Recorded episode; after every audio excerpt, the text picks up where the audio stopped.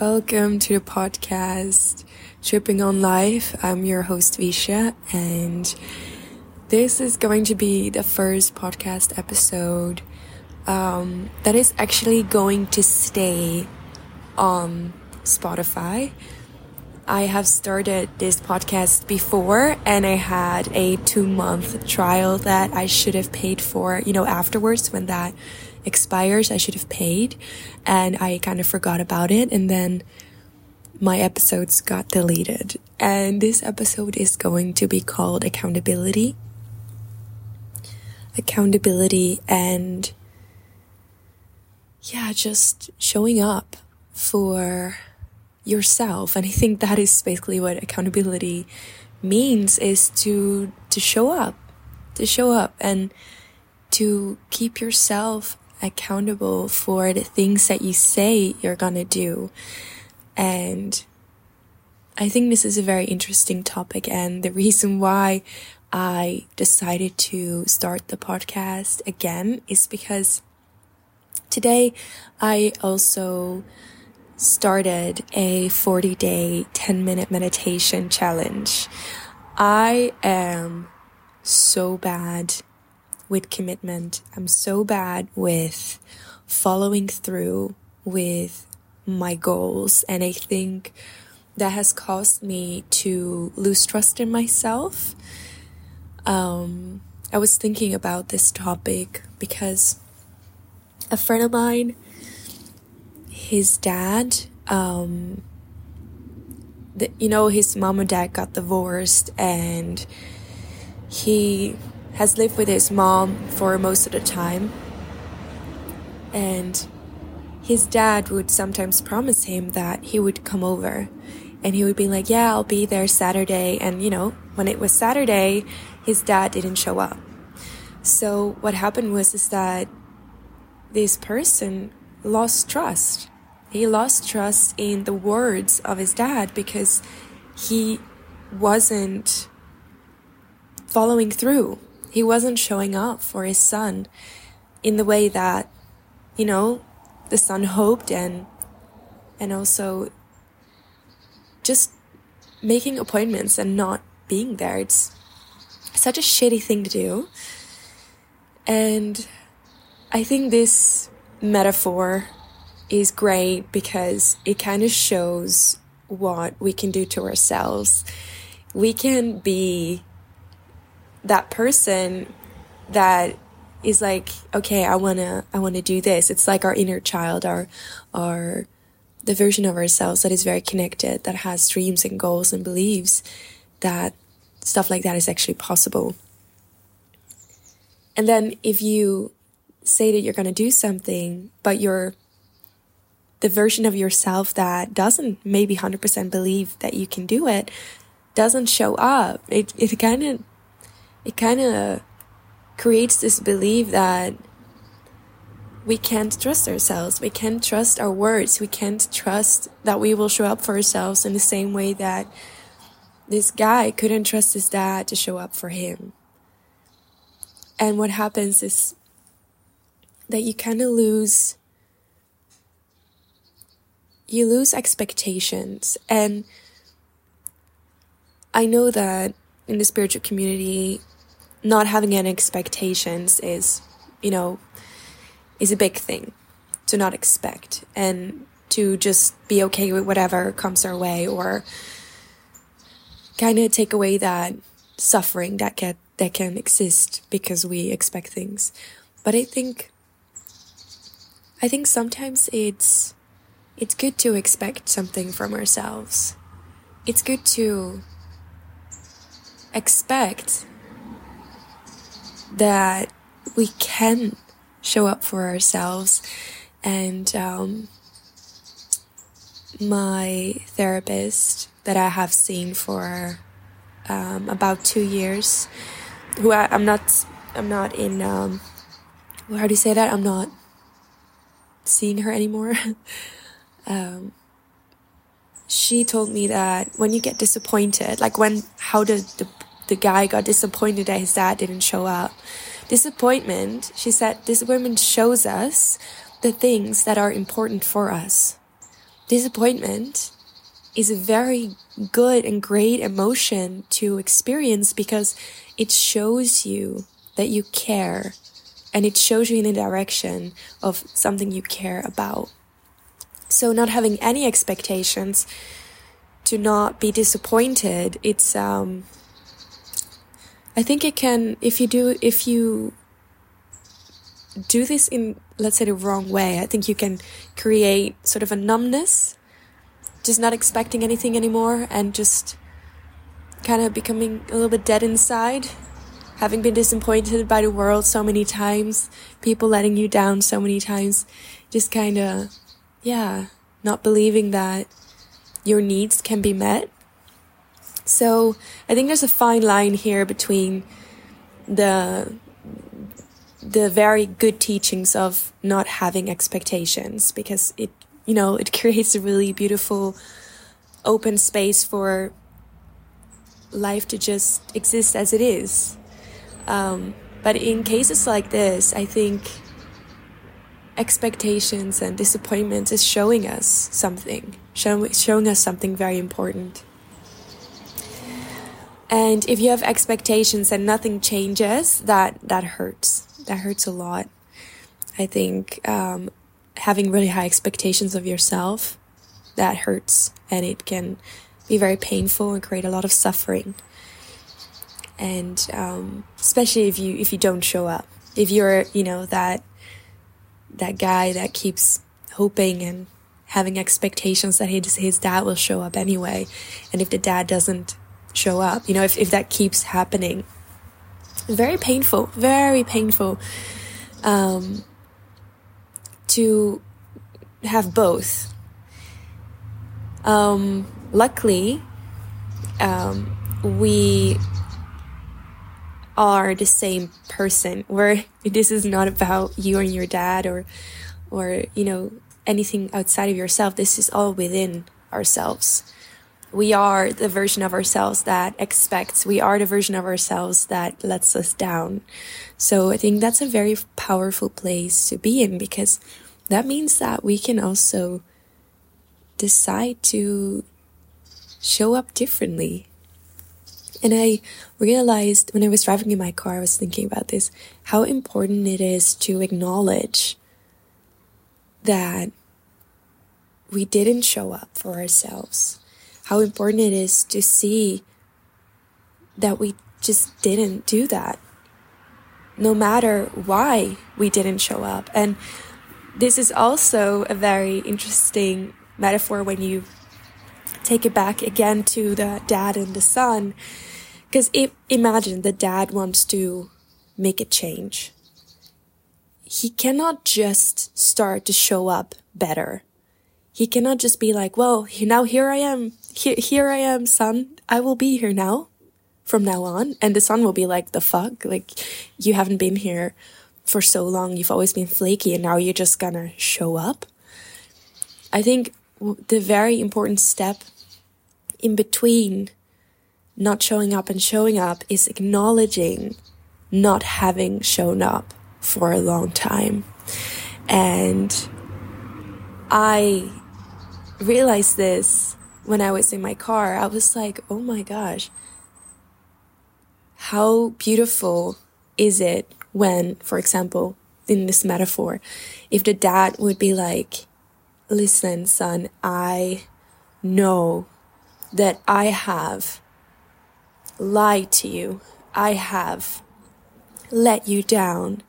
I have been so flaky. I have disappointed you. I have been mean. I have been, I have been not something that you deserve.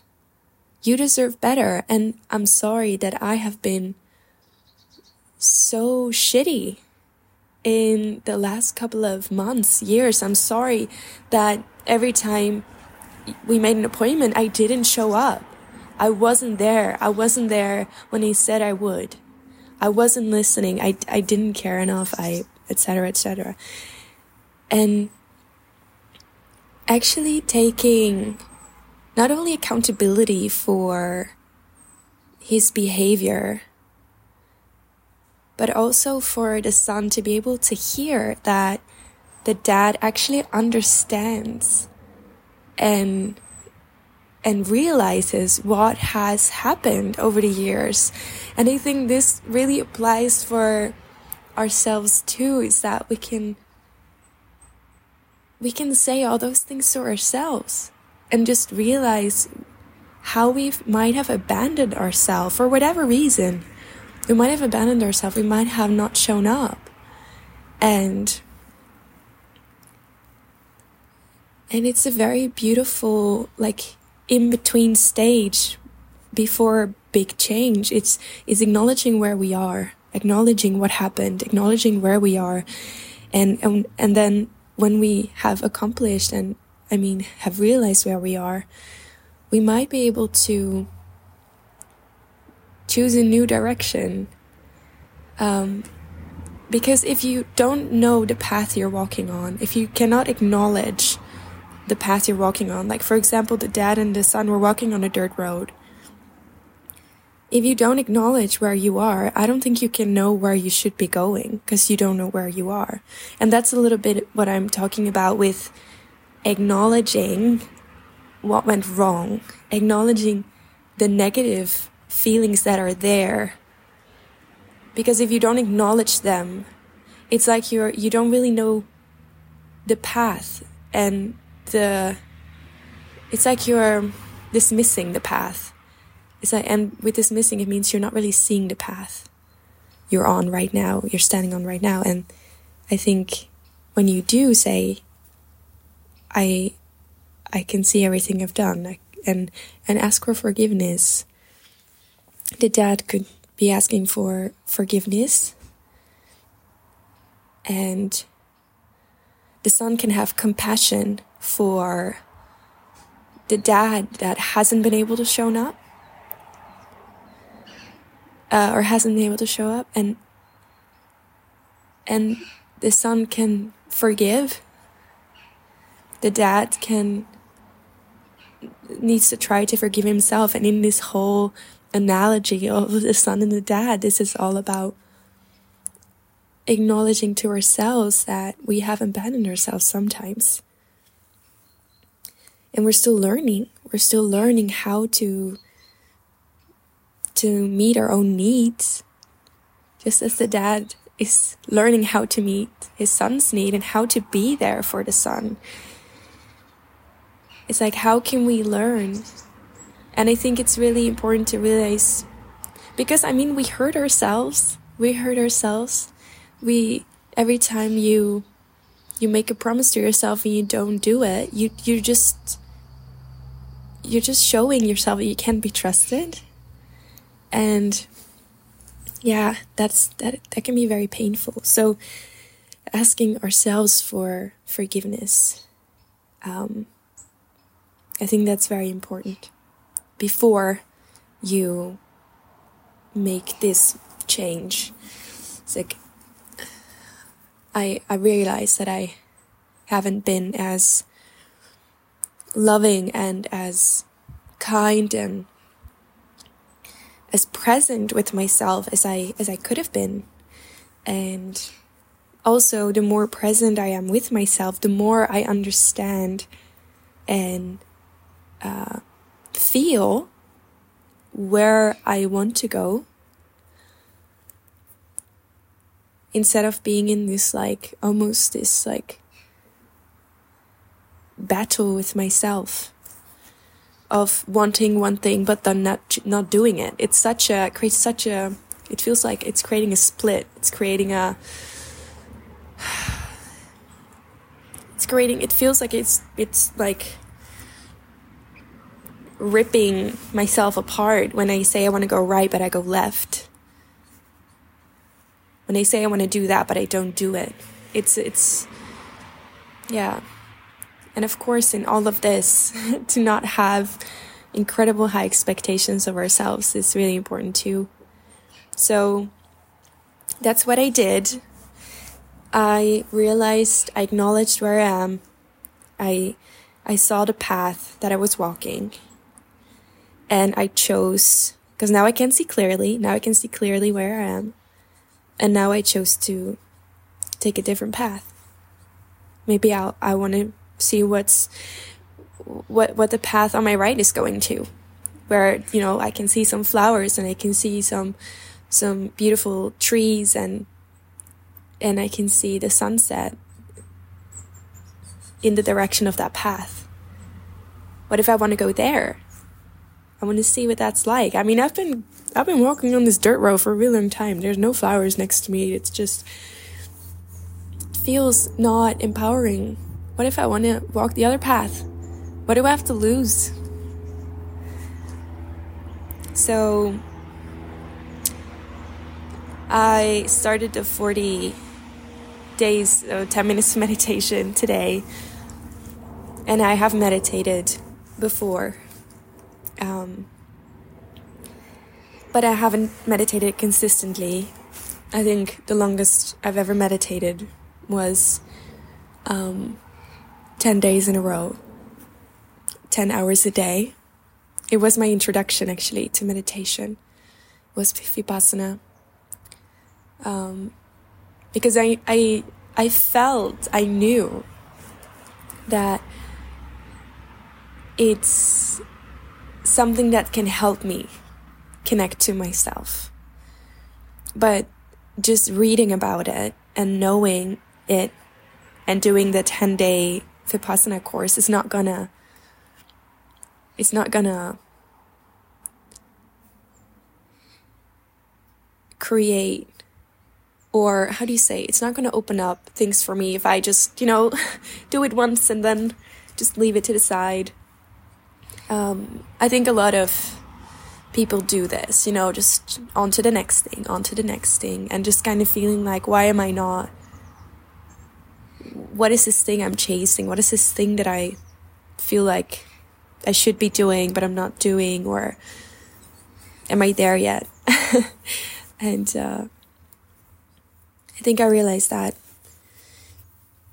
once you gather a lot of knowledge, it's really, really important to integrate the knowledge and also have a practice, have a daily practice that, because, you know, uh, what I think this was in my, in, in a book that I read. I and I think it's a quote from I don't know who.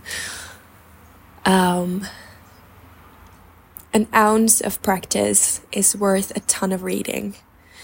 And this is such an important, it's like the quote is so true and so important because sometimes we just, we just keep on reading we just keep on reading, reading, reading, reading. And I think there's a place and time for that. And it's great to gain knowledge. But I think it's also very important to feel the truth of what we read, you know, like, and use it in our daily lives. So that's what I'm gonna try to do to be more instead of yeah, just gaining all this knowledge. I think for a long time, I was gaining a, a lot of knowledge just so I could understand myself better. And I think at some point it became a coping mechanism, a coping strategy. I remember someone saying that to me, like, oh, you're using knowledge as a coping strategy. And I was like, what? What do you mean? Like, I, I hadn't even heard of it yet. Um, I didn't understand how knowledge and understanding could be a coping strategy. But it kind of creates a wall between feeling and um, knowing, if that makes sense. Like, you can know a lot, but if you don't feel, if, if you're just distracting yourself to know a lot, you you're kind of missing out on feeling, and feeling is really, really important. I don't remember how she said it, um, Abraham Hicks. She said, We are feeling beings first and we are thought beings second. I'm butchering the way she said it, but it comes down to the same thing. We are feeling beings first. and um, over the over the past couple of years, I think that is a really really important message that I that I got is that feeling is incredibly important, and I think with this meditation practice, um, I can tell that when I sit down, I can become quite restless. I can feel very restless in my body. I think because I'm trying not to feel, and this can be a very subconscious thing um, to, try not to feel anything. So that's why it's really beautiful to take some time out of your day to be with yourself and um, to just be present with yourself. I think it's a very it's a very loving thing to do actually instead of distracting distracting um, so i'm very curious to see what happens and like i said i have been incredibly bad with commitment in the past and if if if i want to speak in a in a manifesting way i would like to say that every day i'm getting better and better at commitment and accountability towards myself. And yeah, this was the end of the first podcast of um, Tripping on Life. Uh, and uh, yeah, maybe you'll hear me next time.